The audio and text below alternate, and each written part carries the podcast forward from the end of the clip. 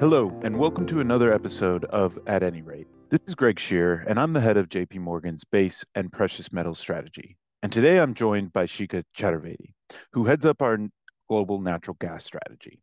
Today, Shikha and I want to talk to you about two interesting supply dynamics happening in two very different commodities that are both grabbing a lot of attention as we are going through early 2024.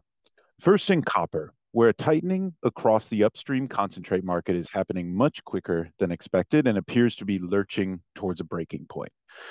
The boosted risk of margin-induced production cuts at smelters could lead to a deeper refined copper deficit over the course of this year and continues to boost our conviction in a bullish trajectory for prices. And second, in natural gas, where Shikha will cover some of the recent whipsaw moves in U.S. natural gas prices and whether it is enough to change near-term production estimates out of the U.S. Additionally, there's been increasing noise regarding U.S. LNG exports and their role in global LNG supply in the longer term, which we will also address. First, starting on metals. After a relatively boring 2023, I'd say base metals, and in particular, copper fundamentals, have gotten a lot more interesting in the last two months.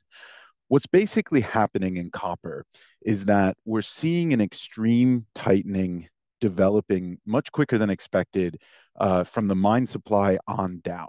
In basically, in late December, we took a look at and revised our copper balances and stripped something around 600,000 metric tons out of our our supply uh, forecast. What basically this was on the back of was a large mine in Panama, Cobre Panama, as well as down that being kind of offline, in our view, for at least the entirety of 2024 and likely into 2025, as well as production downgrades at a scattering of other producers, but mainly Anglo American. What this essentially did was it took our global copper mine supply growth forecast from something around 3% previously to now under 1%. And what it's also kind of set off is an extremely sharp dive lower in a in a in a indicator called treatment and refining charges in copper. And this is essentially the the amount of money that miners pay to smelters to treat and refine their copper concentrate into refined copper, which is what we trade on the LME. Now, this is all a little bit in the weeds, but the long story short is that tightness in mine supply in copper translates into lower refined supply in a tighter market through two mechanisms. Essentially, margin pressure on smelters from lower TCRCs, which eventually was going to drive closure at loss-making smelting capacity, or an outright lack of concentrate availability to actually just feed through those smelters. And if we look at TCRCs, they were trading something around $90 per ton in September. As of this week, they're down to essentially below $30 per ton. So we've seen an extremely sharp tightening as this under delivery and supply has sort of sent this this tightening in the concentrate market in copper into overdrive. What this is essentially doing, in my view, is setting a bit of a supply trap in copper. When we look at the Chinese industry, which is where a lot of supply growth in refined, smelted and refined copper came from last year, Um, their break-even TC, so essentially the average break-even TC needed at current prices, is something around $50 per metric ton. So we have now, on a spot basis, fallen below that level. That basically takes us to a place where we're approaching a breaking point, where in the coming months, we do think this margin pressure, as well as potentially an outright lack of availability of concentrate, will filter through from the upstream mine supply market into the refined market. And what this is doing is it's really underpinning a view here that we kind of first laid out in December and have now become increasingly convicted on, that copper tightness on the supply side is being pulled forward in our balances and is setting up to look like actually a really tight, potentially market in 2024 already. Right now, it's a waiting game. We're essentially waiting for this margin pressure to roll through, for smelters to stop buying concentrate and essentially begin to drop their utilization Uh, on the smelting production side. But we do think as things are developing right now, it looks like it's it's only a matter of time. And when we look historically during these extreme periods of TCs, of low TCs or, or stress in the concentrate market, we do see it coincide with some pretty sharp jumps in the refined LME copper price. And so when we look forward, we're essentially waiting for the demand kicker to come through.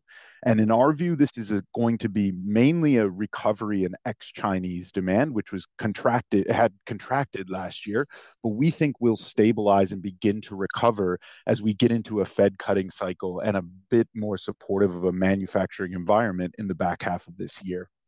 And from my perspective, what this all means is when that demand eventually comes back, we're anticipating a very strong, potentially upwards push in prices. So in the moment, we're thinking higher cost, higher kind of price floor for copper, something around 85, 8,500, 8,600. But we do kind of see the risk that that turning point into a place where we hit 9,000 and, and quickly go up towards 11,000 is now much more potentially likely given the supply erosion that we've seen and could be pulling forward into the back half of 24 in our forecasts. So in general, we're just waiting for supply to bite. And it does look as of now, some pretty extreme moves in parts of the copper market are showing us that this tightening is coming quicker and is going to be something that's going to be impactful for the whole entirety of this year. And maybe now I'll throw it over to Shikha. Shikha, what's going on in the natural gas space? Yeah, thanks, Greg. So, you know, we're going to talk about what's going on in the short term, and then we're going to address today's um, halt by the Biden administration on LNG export uh, permit approvals at this point in time.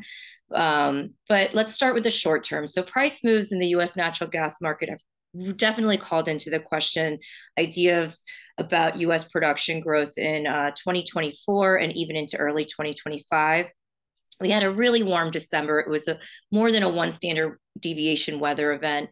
January then, you know, kind of fizzled into averaging near the 10 year normal. And now February is warmer than the 10 year normal um, at this point. So weather has not really offered uh, enough demand to stop up US production levels that were 105 BCF a day or higher uh, before the freeze offs. So as a result, you know, with the volatile Jan weather, we've seen price moves this month span from somewhere around 330 per MMBTU all the way back down to 240 per MMBTU early this week on a settlement basis. And these are price points that we think matter from a production perspective if they are sustained. So we just want to go through a little bit of a reminder on where we think new production growth will be and also where curtailment levels from a price perspective will actually manifest. So in the Haynesville, we still believe that new production growth is needed. You need 350 per MMBTU. We want to be very sure to caution our, our listeners right now that in 2023, 2024 pricing was at 350 per MMBTU for much of the year. So there is a possibility that if you know a producer hedged significant amounts last year, um, they are certainly going to be able to do something with that production. But that said, I think that um, ultimately a lot of them still have some commodity risk that's out there and are facing these newer front month prices and so when we look at you know, kind of holding things flat. We think a 275 per MMBTU level is what's necessary. We're below that right now, and we're still looking for a decline in the Haynesville um, uh, for the time being. But, you know, we have to say we are pretty impressed with what the Haynesville producers have been able to do so far. Um, just from a perspective of shut in curtailment prices, as a reminder, for the Haynesville, that's something between a dollar and a dollar 20 per MMBTU of regional price. And that is really to stop existing production production flow. In the Northeast, um, we think that production levels uh, can really start to, we could see some new production or at least maintenance and hold of existing production around $3 per MMBTU or higher. And we're the first to tell you that Northeast producers keep telling us it doesn't work until you have 375 per MMBTU because of acreage degradation. But we did see some robust growth this past year, and it was a little bit surprising to us, and I think to some Northeast producers. Uh, so we're just going to have to watch the play very closely. They do have to be disciplined um, because of their pipeline constraints, uh, takeaway constraints. So we think, you know, the, you know, they will be disciplined, and so they're probably going to hold production flattish year on year, which is what we have embedded in our model. The shut-in price in the region is somewhere between 70 to 80 cents per MMBTU for existing production, and that's the regional price. So we're still looking for summer 24 production uh, to be around 104.7 BCF a day on average. That includes a decline in the Haynesville, which we are becoming less and less sure of, and uh, a Northeast that is flattish uh, year on year uh, to last summer. But you know, we know the Permian will be a kicker. We just need to watch that. But as a reminder to our clients, we want um, our bullish narrative for Cal 25 is one that is regional. It's around Henry Hub, and Permian gas will not ha- impact Henry Hub, in our opinion, until pipe connectivity in 26 and into 27. And so, speaking of that 26 27 time period, there's been quite a bit of noise and chatter uh, this week, and even you know earlier in January about the Biden administration announcing a temporary pause in LNG export approvals, and it looks like that um, announcement did come out today already already. Uh, the moratorium in approvals is for the potential reassessment and actually probably the reassessment of the requirements necessary for approval and export permits. Um, and so ultimately, I think that the piece that the Biden administration is looking at right now is LNG's impact to climate, which is very much in line with sort of his platform that he's running on. Um, it raises the fo- it raises four questions for us. What exactly is the stance of the administration on the build out of new U.S. LNG exports? Will it matter if there's an administration change? Does this put existing projects currently in review in peril for approval? And what could be the impact to the global LNG markets and consumers abroad? So, what it means in terms of timing and approvals, the Biden administration has generally been slower to grant LNG export approvals before this relative to the Trump and even Obama administration. Um, and it's interesting because we do think that, you know, the backdrop of the Russia Ukraine war, the promises of US LNG reaching out to Europe and, and to Asia and to clients abroad, um, it, it makes this a little bit of a tricky sort of mess for Biden at this point in time. But the importance right now is that it's an election year and you have to appeal to your base, and your base is pretty mad about certain things. So there was a lot of uh, backlash uh, over the past year from environmental act activists for the approvals of Alaska LNG, Mountain Valley Pipeline, and the Willow Oil and Gas Project in Alaska last year. So and that's really, I think, what the Biden administration is trying to address right now. Um, and so this really is centered around Calcasieu Pass 2, which is what the activists have zeroed in on for their sheer size um, and potential emissions. And so, you know, if we're stalling out on approvals for Calcasieu Pass 2 in 24 and we don't expect those to resume at least until 25 so um, when we look at we talked to Rapidan and one of the things that they've said is that essentially either administration will probably resume the approval process in 2025 um, and we'll go through that in just one second. But ultimately, Calcasieu Pass 2 hasn't received this FID yet. Um, and so we think it's going to be important to see where the final investment decision probably gets pushed down the road because it's waiting for these permits. Um, and so it does cause a bit of a delay. So ultimately, from an administration standpoint, if Biden's back into office um, again after the election, we think that it will resume the approvals. It's a little uh, probably going to be far more stringent, um, and there's probably more hurdles for LNG exporters um, and projects to have to kind of achieve from an environmental perspective. However, if it's a Trump administration, we obviously have this moratorium that's in place in 24 and it will likely be walked back completely by the Trump administration. So, just really quickly on the impact to the global gas balances. Look, we we don't think that this is going to be too big of a problem for the global markets in 25 um, and even into 26. We have projects that are under construction that are already going to be shipping out LNG exports in 27 and 28. We have the Qataris that are going to come on with a bunch of LNG exports. So the real question is, we're going to have to watch baseload demand growth uh, from Asia but ultimately we think that maybe all this has done is taken what we believed would be an oversupplied market towards the end of the decade for the global LNG market and now has made it a little more balanced if in fact these delays start to really um, push US LNG exports further and further down the line.